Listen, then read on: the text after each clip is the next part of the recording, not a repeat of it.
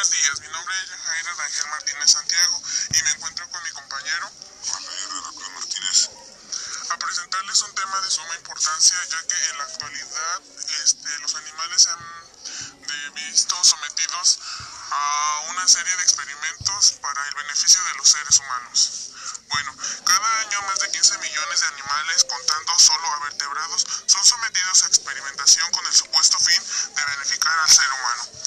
Ello incluye prácticas tales como obligarles a inhalar gases tóxicos, aplicarles sustancias corrosivas en la piel y ojos, infectarles con VIH, extirparles parte del cerebro. Ciertamente, el número de animales no humanos que sufren y mueren por causa de estas prácticas es mucho menor que el de los que son víctimas de la industria alimentaria. En primer lugar, la mayoría de los experimentos realizados en animales no humanos no tiene finalidad.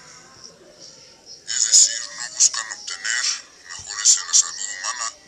En algunos casos se trata de pruebas de impacto mediante la producción de químicos.